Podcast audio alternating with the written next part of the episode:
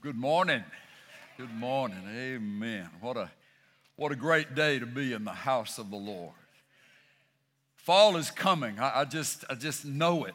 I just know it. Fall is coming into South Texas, and uh, we'll be singing of the great things of the Lord as the temperature begins to drop and we begin to, to cool off. Amen. Thank you worship team for encouraging us to lift up the name of the Lord Jesus. Amen. Amen.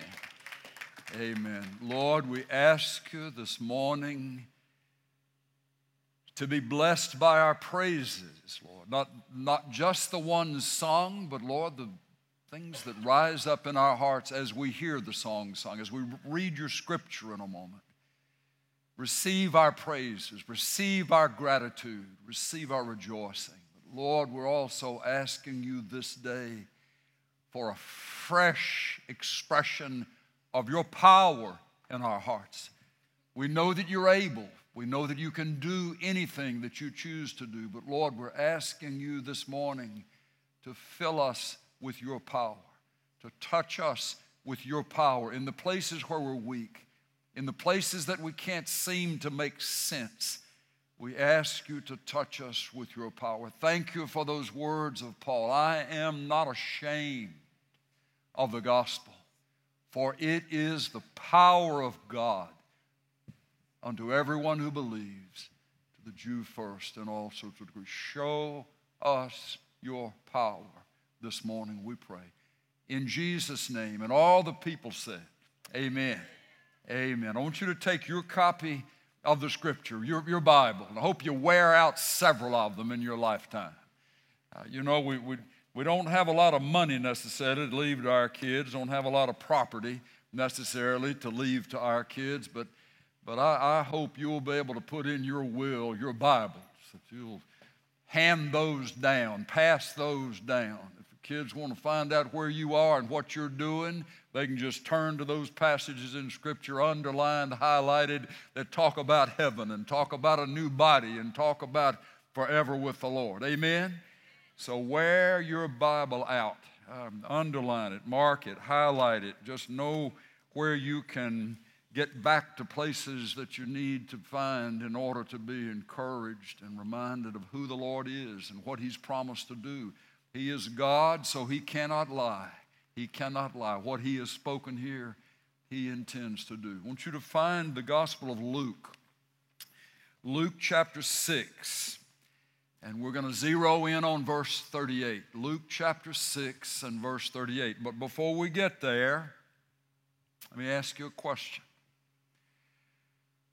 Are you getting out of life at this point in your life what you really want?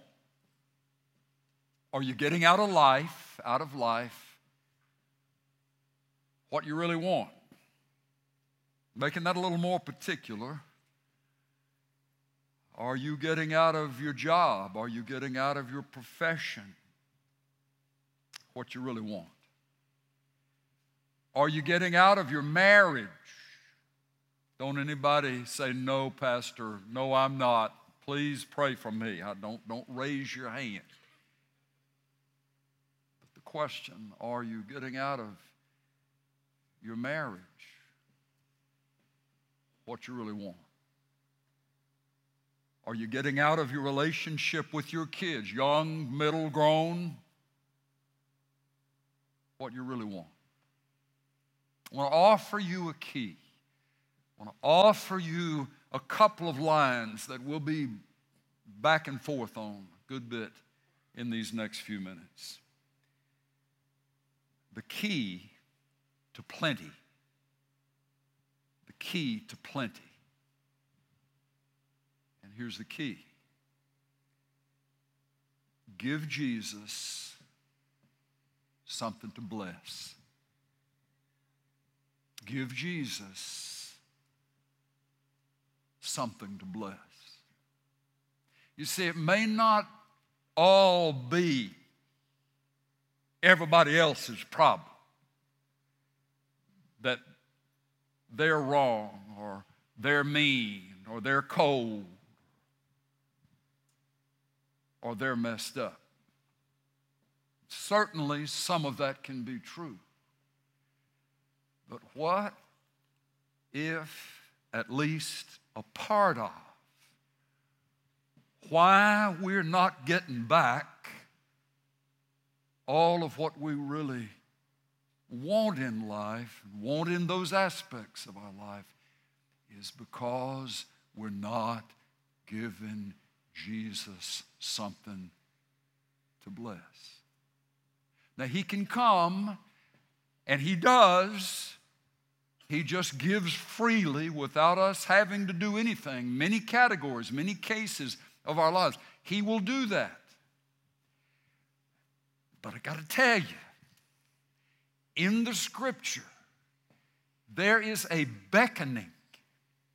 There is a strong and clear invitation repeated again and again and again in your copy of the scripture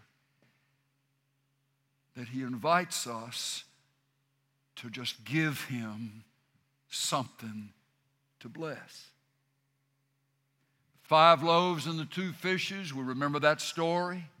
The little boy gave what he had to Jesus, and as a result of that, Jesus blessed not only that boy, but blessed all those thousands who were there. In Luke chapter 6 and verse 38, we find these words.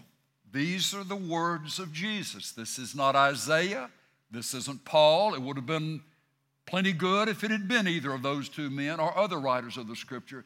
But these are the words of Jesus. This is what Jesus says Give, and it will be given to you. Good measure, pressed down, shaken together, running over, they will pour into your lap. For by your standard of measure, it will be measured to you in return. The key to plenty, the key to plenty is give Jesus something to bless. Now, let me show you something else that along that line that we, we, we may have missed in the process. Find Second Corinthians, the book of Second Corinthians, chapter 3, and verse 17. If it's possible to wear out a verse in the Bible, we have near about worn this one out. It isn't possible to do that, but over the last few years, in speaking of the importance of the filling of the Spirit and the role of the Spirit of Jesus in our lives, we have quoted this verse many, many times. Let's hear it one more time. Verse 17, 2 Corinthians 3. Now, the Lord is the Spirit. Paul always used the term Lord in reference to Jesus. Now, the Lord Jesus is the Spirit. And where the Spirit of the Lord is, there is liberty, there is freedom. He's saying, where the Spirit of the invisible presence of Jesus Christ the Lord is at work, is doing what his heart is to do in the life of a person. Where the Spirit of the Lord is, there is freedom. That that's the way we generally translate that word, that's a Greek word that Paul used, to bring it into English, to give us a sense of what Paul was writing in that old language. But there's another word you can insert in there that's just as accurate as where the Spirit of the Lord is, there is liberty. Where the Spirit of the Lord is, there is freedom. Get this. You can also accurately, consistent with other usages of this word in the New Testament, you can also insert, insert the word generosity. Where the Spirit of the Lord is, there's generosity. Where the Spirit of the Lord is at work in a heart, He will do the work of freeing that person up from whatever the constraints may have been that might have caused us to shut down mentally, emotionally, whatever it might be, and causes there to be freedom to be generous. Generous with love, generous with joy, generous with patience, all of those things that are a part of the fruit of the Spirit, but also in the place of material things. Relational things, but material things as well. When, when you read in Acts chapter 2 what happened after the day of, on the day of Pentecost when those 3,000 folks responded to the message of Jesus and they received Christ in their hearts, and, and they were evidently also filled with the Spirit, the way that the apostles were, not necessarily in the same way, but the result was the same. They were filled with power, and the result was the power of the Spirit in the hearts of those who had received Jesus is that they were set free from having to worry about material things and financial things. They started sharing what they had with everybody else that was right. Some of them even started selling property and selling houses, and they'd take the proceeds, put them at the uh, put the proceeds at the apostles' feet so that, that, that it could be dispersed as was needed. Generosity. Generosity. Generosity. Where the Spirit of the Lord is, there's freedom, yes, but there's generosity. Now, what, what does that have to do with it? It has everything to do with it. it here's, here's where we're going. The Lord isn't just about telling you what you and I need to do and how we need to behave and how we need to quit certain things and start certain things. He knows that unless He gives us help to do the things that we know we ought to do, we won't ever consistently be able to get them done. So if, if, if he's saying here, give and it shall be given unto you, good measure pressed down, shaken together. He knows that in order for you and me to be able to do that consistently, to do it from our hearts, to do it with joy, He's going to need to give us the ability to be generous, to act freely. So He gives us His Spirit where the Spirit of the Lord is, there is generosity. Lord, fill me with your spirit means that I'm praying, Lord, will you fill me with the generous heart, the generous heart that brought you out of heaven, brought you down here to this earth. It caused you to invest all that you invested in the lives of people and healing the sick and, and, and tending to the needs of people. You just gave and you just gave and you just kept on giving. Lord, if I'm if I'm supposed to live like that, you're going to have to help me live like that. And that's exactly why the Spirit of the Lord Jesus Christ was poured out upon the church on the day of Pentecost, and why you and I have the privilege, the opportunity, it's our birthright in Christ to pray, Lord, fill me with your Spirit. Now, listen, folks, this is intended to be all about hope. This isn't intended to be all about holding up the bar higher and we all feel how bad we feel because we're not generous people by nature. Some folks are generous, some folks are just wired that way. But for many, it can be, Lord, I, this thing about giving, giving away, when I look around and I see things happening in the country or I see things happening in my own financial situation that can cause me to to, to not want to give just to keep, just to hold on, just to protect. If I'm going to turn into a generous person, when I've been hurt by folks I've wanted to love, when, when, I've, when I have been spoken against by ones that I wanted to, to respect me and feel good about me, Lord, if, if, if you're calling me to generously again give to them, generously in this season, honor you and give materially, I just need to tell you, Lord, I can't do it unless you help me. But the joy is He has sent the helper. It's not about us beating ourselves up because we're not in the flesh, we're not naturally the way we ought to be.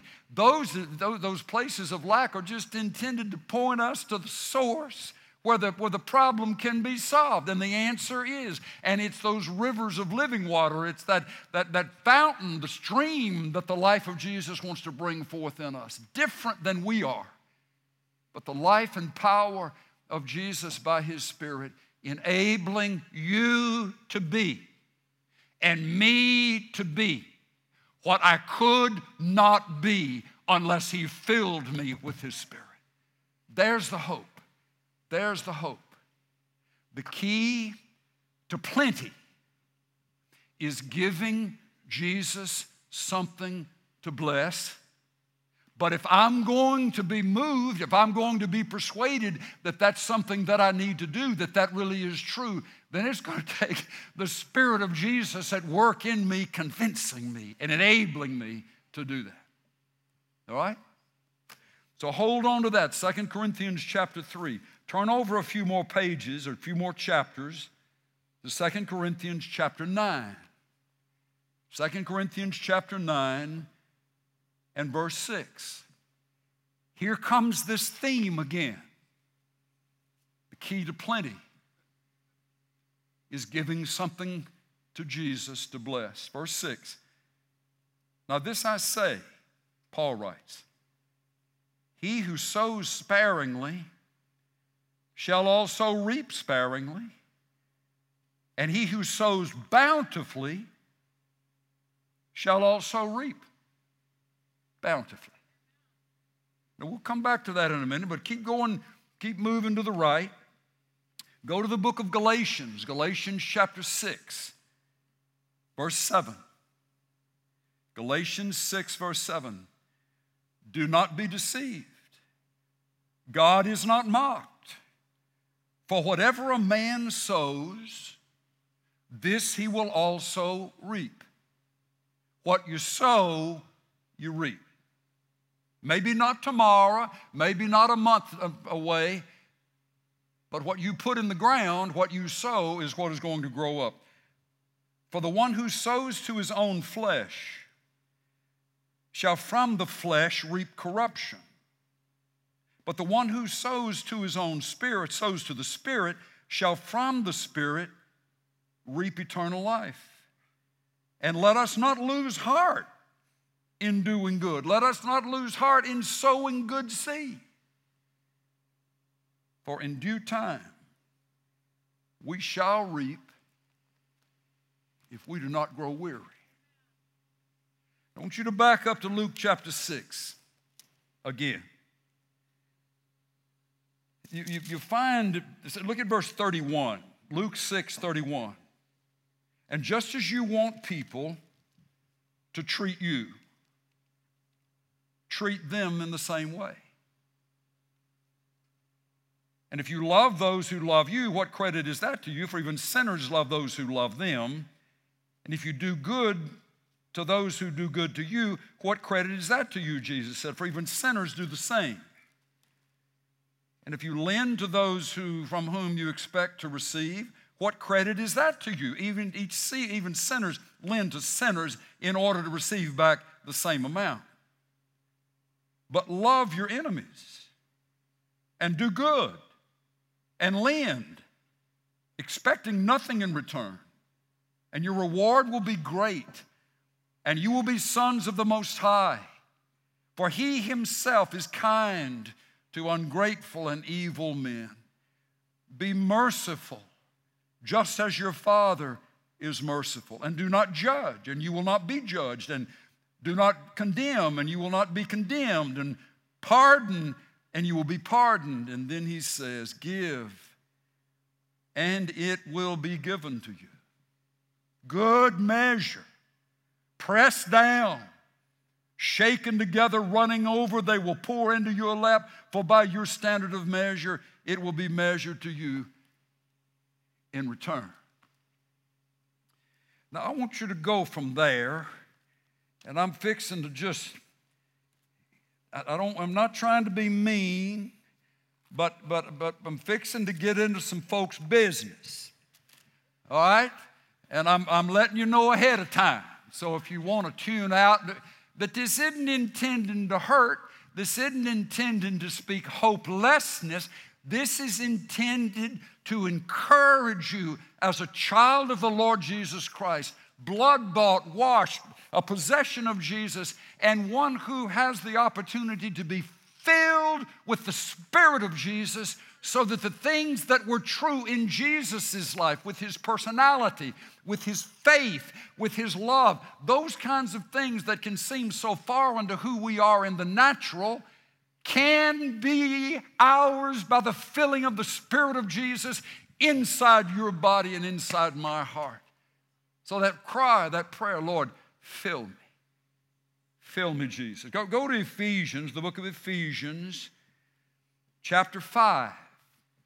Ephesians chapter 5. Look at verse 18. Paul is, Paul is writing Do not get drunk with wine, for that is dissipation, but be filled with the Spirit. Allow yourselves to be being filled with the Spirit, is the way that literally reads.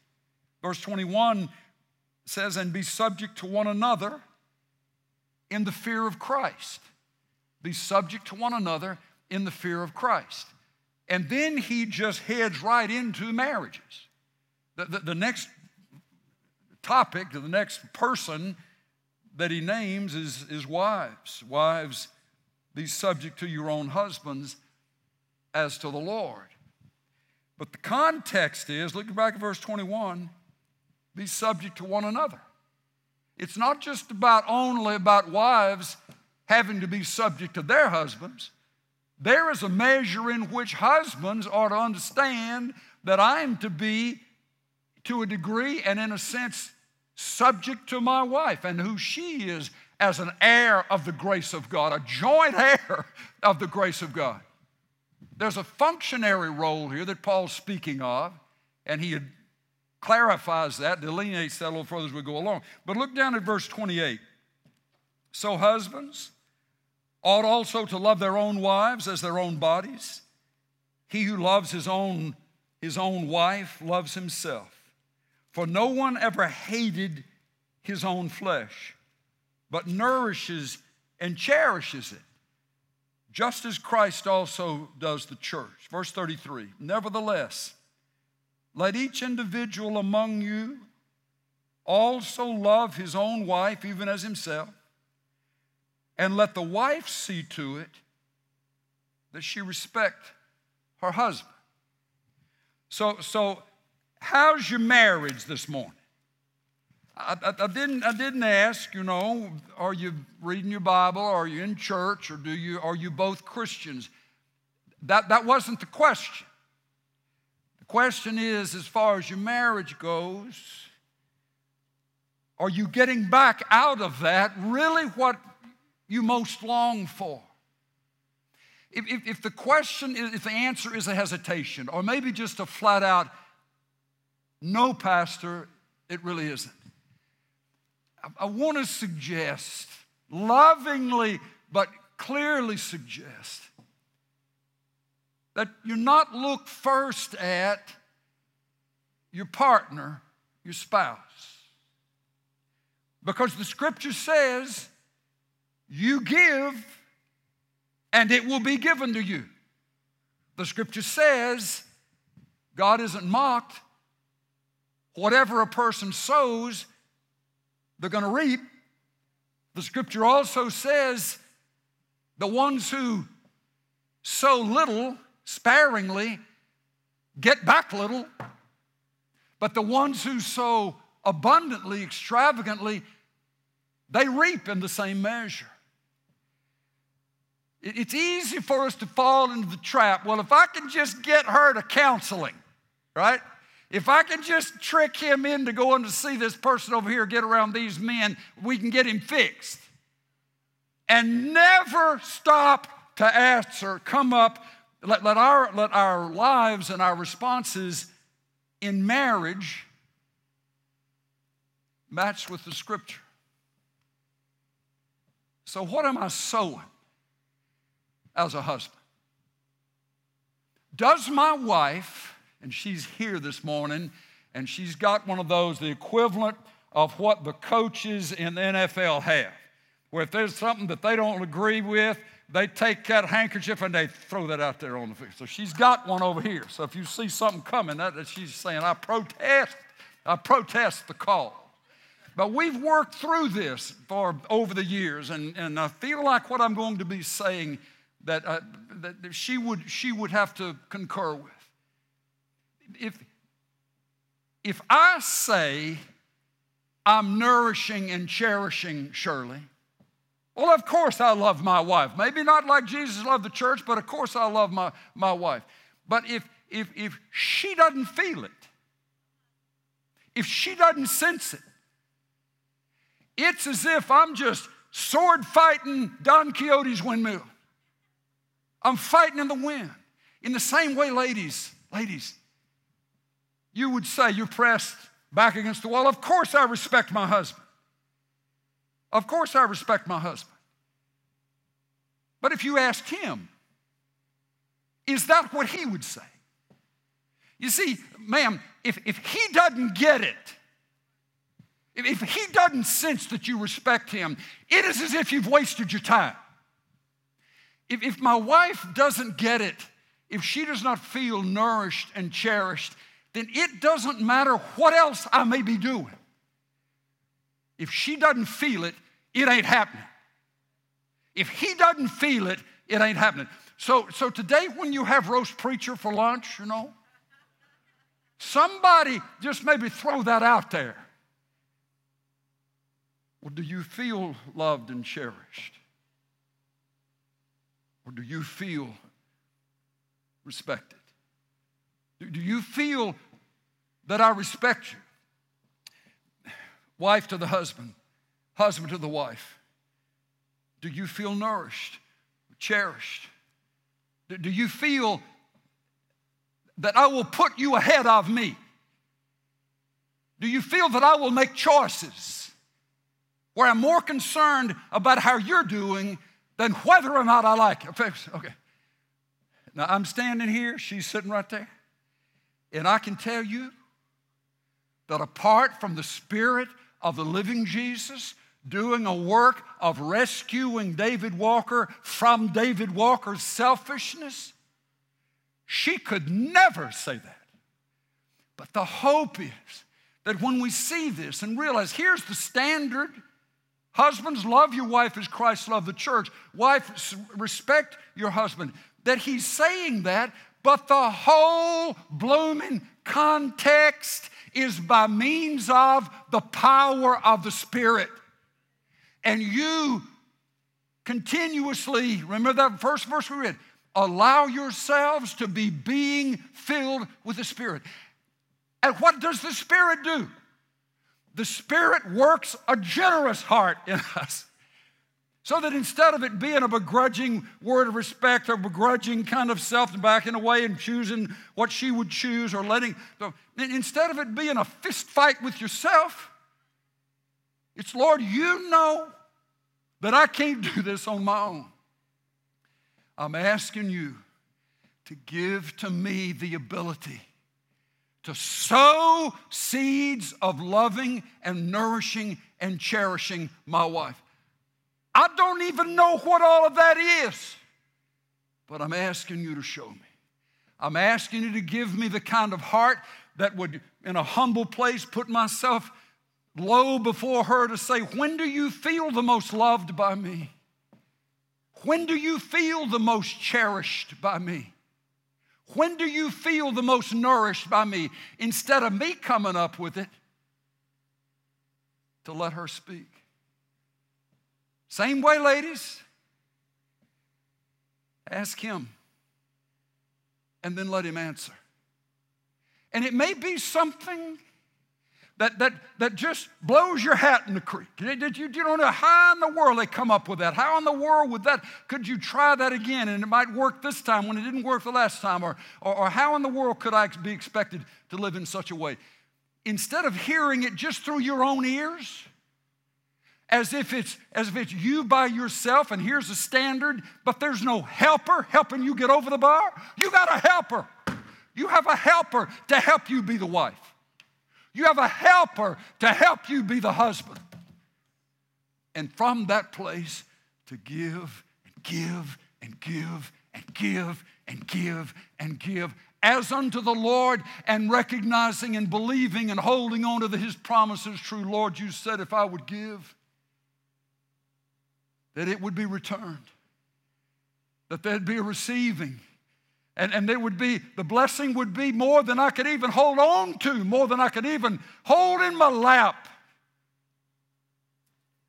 Uh oh. What are you doing? This is life at the pastor's house. Is this good? Oh, it does work. Well, you did it. You did it. You put that there. No, it's just a really good word, and I couldn't stand it any longer because there's an application, two parts of an application right here. And so I, I'm calling it technical, I guess. Is, no, I'm opening up a window. That's right, what we right. say. I'm opening Okay. up a window. In this matter of marriage, and there's, there's the best analogy to me personally about what happens in marriage fights going on in our, in our nation right now. And it has to do with the NFL. How about that for me relating to you? There are players who have come from uh, neighborhoods where they grew up, and there was there was um, police brutality and things that shouldn't have gone on, and so they have chosen to kneel during the national anthem. And what they believe that they're saying in their heart when they kneel is that they're saying there needs to come change in our nation regarding uh, the way that, that uh, uh, African Americans in particular are treated by policemen. And we're all familiar with that. But that, for them to kneel, says to the neighborhood that they grow up uh, in, even though I've become a fancy football player and I'm making millions of dollars now, I remember where I came from. And I remember what it was like in those streets, and I'm crying out for change. That's what they believe they're saying when they kneel. For others watching that, especially for those who have lost a loved one uh, defending our country, um, but, but for, for many of us who believe that the national anthem and the flag are places that demand respect from us, um, when we see someone kneel, we can look at them and think they're disrespecting the flag, and we can get angry at them. So, what's happened in this situation is so like marriage, and that one person thinks they're saying something really clear, clearly, as clearly as they can, and the other person is watching what's going on, and they're, it's, it's completely short circuited. What I'm trying to say, you are not hearing. What you are hearing is not what I'm trying to say. And we go round and round Right. and round, Right. right? We've been there more than once. In fact, on our trip to Montana this summer, we were at that very place. Um, always in Wyoming, David will let me drive. It's like how many how many miles is it there? Way too many. It's way too many. Seventeen hundred and fifty miles. Well, yeah, seven, about 1750 from here to Bozeman, Montana. And Wyoming is some of the last stretch before you actually get into South Dakota. And what else about Wyoming? What's you the know, speed limit there? the there? speed limit is about 950 miles an hour. You know, if, if, they, if they can catch you, uh, I guess it is. And which one of us likes to set the cruise control and go the speed limit? Exactly the speed limit, not an inch over the speed limit. and which one of us likes to do the Texas 10? You know, Texas 10. 10 miles That- over the speed Who limit. says that's Eight, Texas 10? nine. Uh, Ryan says that. okay. He says the policemen aren't going to pull you over unless it's 10 miles over Well, the you speed can, limit. you can trust Ryan. You can. Usually, by the time we get to Wyoming, he's really tired because he's driven a whole, whole, whole, whole bunch. And I get to drive, and we have a huge fight in Wyoming over my driving. First of all, he always uses the cruise control. I don't like to because it's relinquishing control in driving that I need. Did you need notice that foot. word? Did you notice that word? Relinquishing control to the cruise control. Oh, you don't have to go at the there. That was a rabbit that didn't need to be. Anyway, we always get in a fight in Wyoming over my driving, and and I'm trying my hardest to do what I'm supposed to, but sometimes my foot gets happy happy because I'm getting so close to Montana, and I don't mean to be going faster than I should, but I start going faster. Then he says, "You should be using the cruise control," and I don't want to. And and this summer it got to the point where he was saying, "I what did you say to me?" Well, I wouldn't I know what you said. I know, but what did you say to me? I, I don't know. I don't know what I said. I was just like remember. the police are going. You should get a ticket. The police are going to pull you over and give you a ticket. To which I finally said, I was exasperated. Well, I want a ticket. That's what she said. Well, I want to get a ticket. That, that, that's the level of debauchery, which we both were at the end of that. Yeah, we were, and and you could see the wires in his brain just sizzling because he's a firstborn and he's so responsible. And the last thing in the world he wants is to get in trouble by from a person in authority. I'm the middle child, and I probably lean too far on the grace end than the law end, but I am over in the grace end anyway. So I said that, and it it just kind of blew his mind. So we went for probably 70, 80 miles, didn't say a word to each other to each other. or anyone else. Well, I, I think we both probably were praying. Okay, so you're, you're wanting me to share this epiphany that happened to me as we're going through.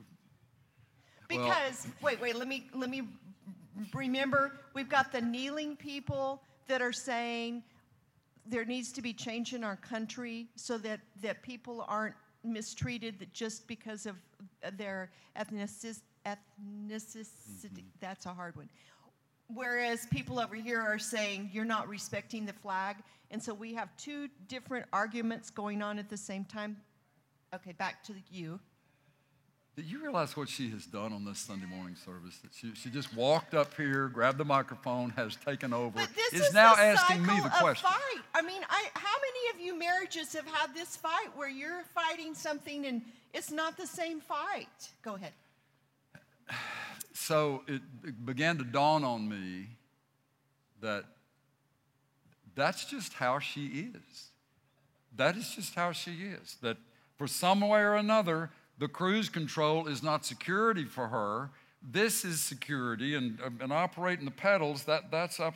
And, and so it just began to work. Uh, You hear me use that phrase drop 18 inches, head to heart, and so forth. It just began to drop in my thick head that that's the way she is. I'm not ever going to change that. If she gets 60 tickets and gets her driver's license taken away from it, that's just the way she is. We've fussed over this for 20 years, trying to get her to play within my rules and my what I what is what feels right for me. So what happened was, I just it really it was sort of a I don't know how spiritual it was, but it was a it was a profound moment. I just I just gave up. I just quit. I just said, you know, that is who you are. And if you if you're gonna that's how you want to drive, then you just keep driving that way and, and we'll and we'll go on down the road. Okay. So Okay, then, then all of a sudden the pressure was on me, right? I didn't have him to fight with anymore, and I thought, what if I did get a ticket? I don't want a ticket. And so all of a sudden I became so much more responsible in my driving than I ever had It been was before. very cool. Now it was very cool. She pulled back on the speedometer. She she yeah, it was just And then the greatest victory is uh, of all is that driving back from Montana to San Antonio, we did not have a fight in Wyoming. First time in 20 years. So there you have it. It can happen. Are you done? Yes. Uh, okay. Where'd the, where'd the handkerchief go? Huh? Where'd the handkerchief go? For what? The handkerchief.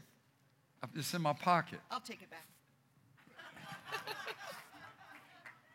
I don't know if I can handle this. I, the, you, you folks who are out there um, in our in our our land, our our digital land, uh, live streaming. Um, you know, you may not believe this, but it's true. We never rehearsed that. That was not expected. Uh, but she she has the right, and I, I give to I give to Shirley the right after these 43 years of marriage that whenever she, she listened to no telling how many of these Sunday messages um, that she's earned the right to interrupt at any point in time. So there you, there, there you have it. Somewhere we were in the Bible. Somewhere we were, we were going through things. Okay, but go back to Ephesians 6. Ephesians 6. And um, we, have we've, we've read the part about, about the husbands and about the wives and the, the responsibilities that are there. The issue being that if, if and that's, where folks can just get, get all bothered and just want to check out on, on the Lord and, and what is said in the scripture when it is looked at in terms of that's something that I'm supposed to do on my own.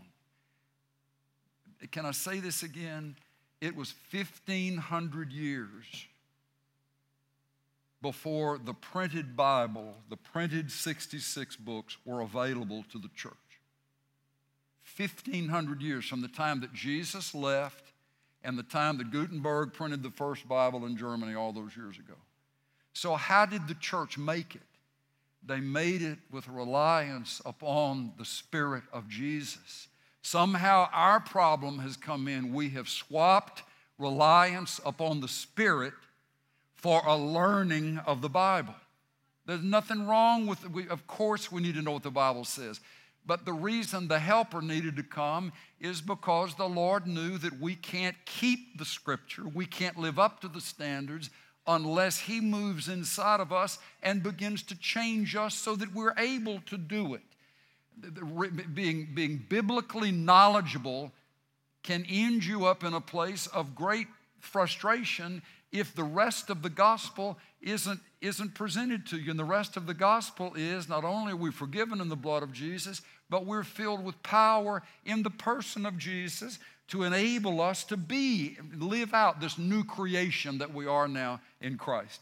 So, so that's the hope for husbands and wives. It's, it, it, okay, so if I'm if my problem is I'm not sowing enough mercy, if I'm not sowing enough love, or I'm not sowing enough evidences of respect, and Lord, you know I can't do that. He knows that. But if instead of in, instead of just giving up on that possibility that it could ever happen in you, for there to be that cry, that prayer, Lord, fill me with your spirit, give to me the ability, and understand when He gets to work in you, generosity begins to flow where it used to be have been real tight and, and, and, and, and, and restricted in the, in the flow of expressions of love or the flow of expressions of, of respect because it just seems too risky. Now it's the life of the Spirit of Jesus giving the ability to do that. If, folks, let just say this. You, you say, you know, I, I, I pray God will bless my marriage. Okay, great. How's that working? I pray God will bless my marriage. Well, he can do that and he does that. But what if, in addition, to make your marriage better, to take it to another level, there is this principle of, of the key to plenty is giving Jesus something to bless. So I, I give to the Lord, I offer to the Lord expressions, words, statements that are in the direction of what I want to come back at me. I'm giving the Lord something to bless. I, I don't know if everybody's hearing this, but, but I'm just saying you can sit there and be praying all day long and, and spend hours fasting and praying and do nothing on you, your end, and nothing may change because you're not sowing anything. Well, I'm praying, but what if there's, what if there's to be words spoken? What if there are to be acts and gestures and, and, and spoken? Giving the Lord something to bless. Oh, now he, he moves on through this. This is chapter 6, Ephesians 6, verse 1. Children, obey your parents in the Lord. Sow the seed of obeying your parents in the Lord, for this is right. Honor your father and mother, which is the first commandment with a promise, that it may be well with you and that you may live long on the earth.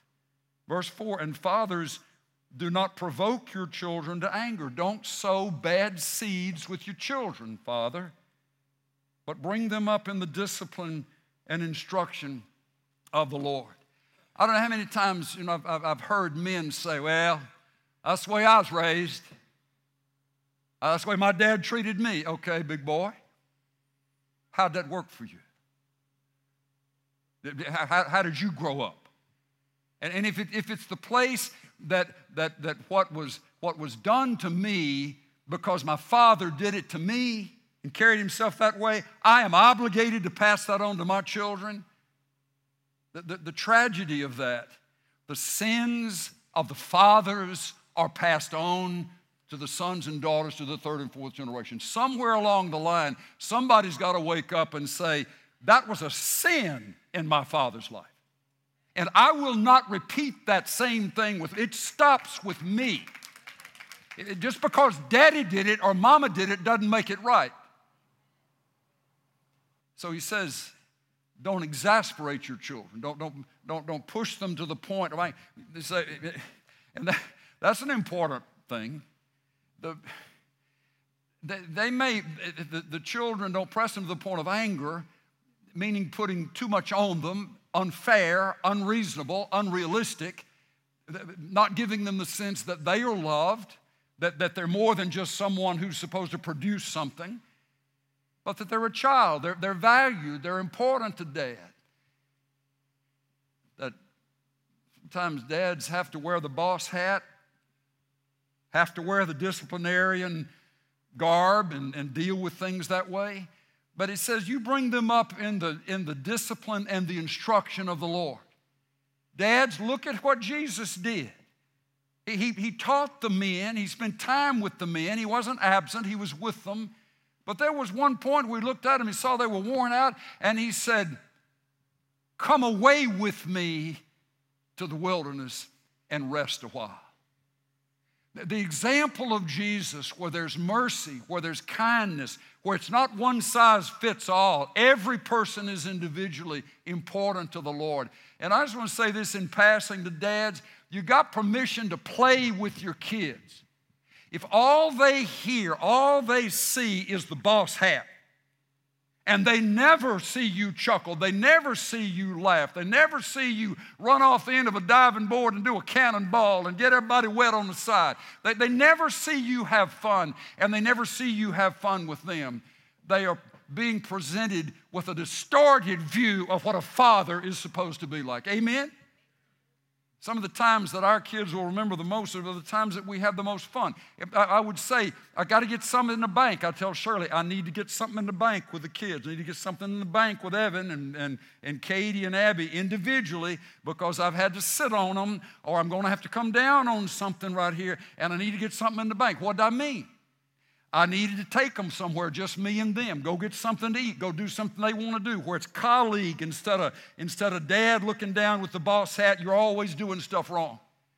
If all they hear is failure, if all they hear is you can never measure up, if all they hear is just anger, then that creates an image inside of them that the Lord is not expecting a father to convey. So here's the thing don't, don't exasperate your children, but you teach them you train them in the nurture and admonition of the Lord. You, you raise them with your eye on Jesus. Not how'd your daddy do it, but how would Jesus do it? Not, not, not what was put on you, but what would Jesus, how would his personality working through you and touching your kids, how would that look, would look and be? All right, so that, that, was, that was, I think that's just important. Dads need to know it's not supposed to be all work and never any play, never any joy. You say, well, I, would have to take vacation. Take it. Take vacation. Quit, don't go to work. Well, go to work, but don't, don't, don't make, make that, I can't, I can't, I can't, I can't because I'm working. You're going to go bass fishing. When the buck starts running, you're going to head south. When there's a Cowboys game that you got a ticket to, you're going to get there. And they know it. They know it. And where there can be, when the wife senses, the children sense that I am loved by the man in my life.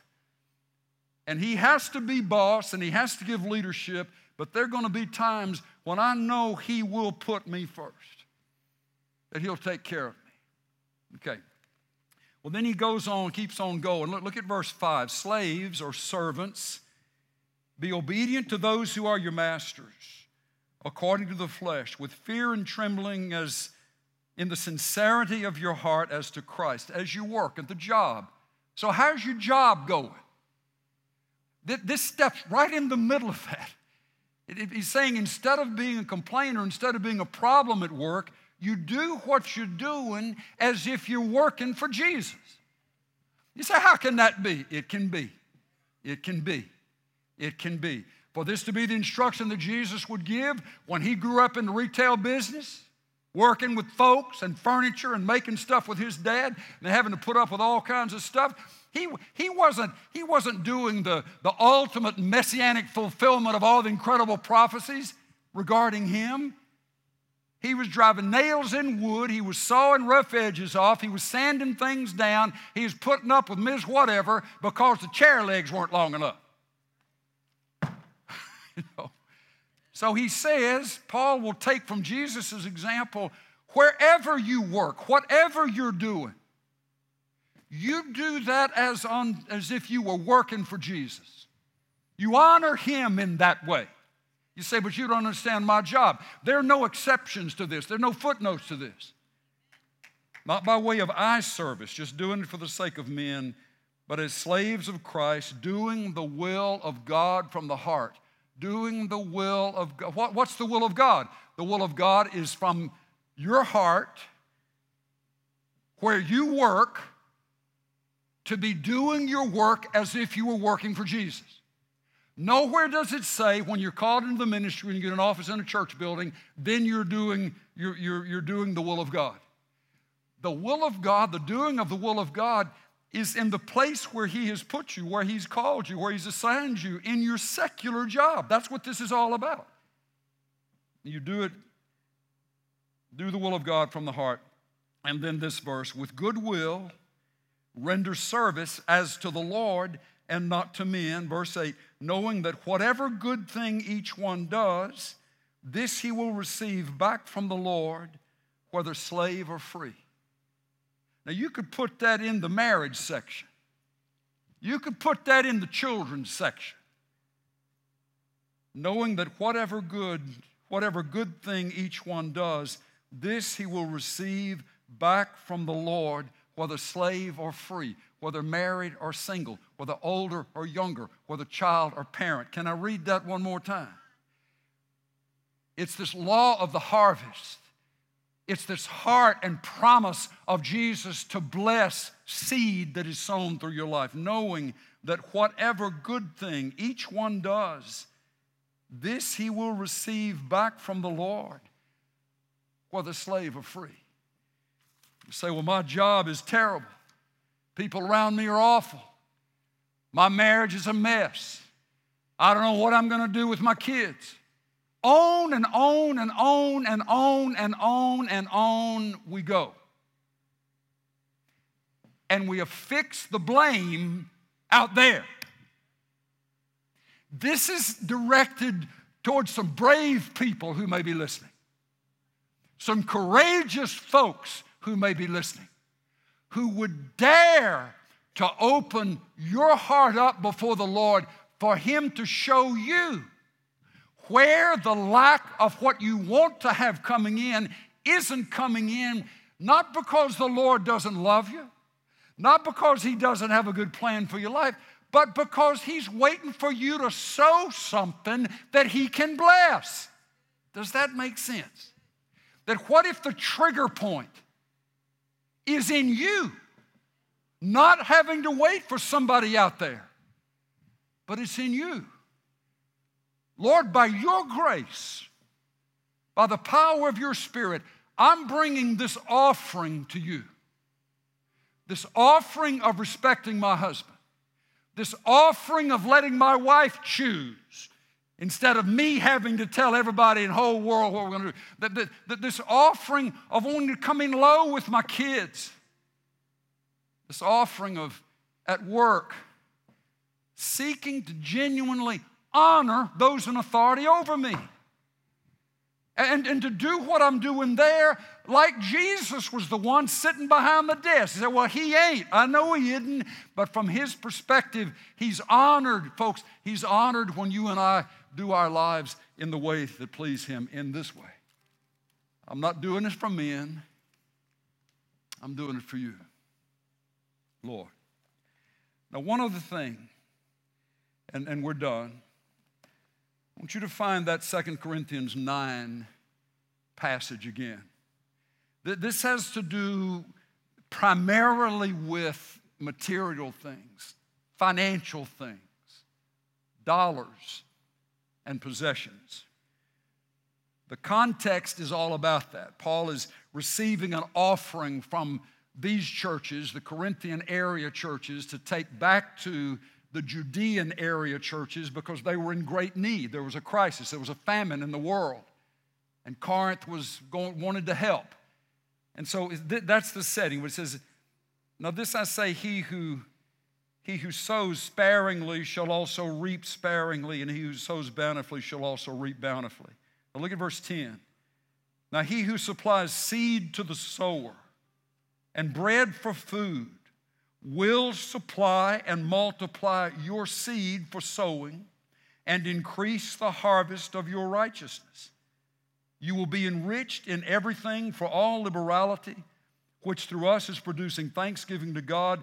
For the ministry of this service is not only fully supplying the need of the saints, but is also overflowing through many thanksgivings to God. The, the thing Paul is saying is that the Lord, and, he, and, and it's, it's included in here, that the Lord in verse 7 let each one do just as he purposed in his heart, not grudgingly or under compulsion, for God loves a cheerful giver. For God loves a giver. There is a reason why some folks who don't know anything about God or don't care about the Lord or, or, or they're just, you know, they're, they're godless in many senses of the word. Why, why so many of them uh, can, can have more money than they could ever spend. And it can be because they're generous people. They're generous people. They help the poor. They feed the hungry. They're, they're motivated. The scripture says, and he doesn't make it just the qualification for believers only. This verse, verse 7, God loves a giver. God loves a giver. It, it helps if the giver is cheerful, but the main noun is giver, the adjective is cheerful. God loves a giver. And he says, if you, if, in the light of that, the Spirit of the Lord at work inside will, will motivate the giving to come forth. And as that happens, it, it, it releases the Lord to continue to supply more to give away.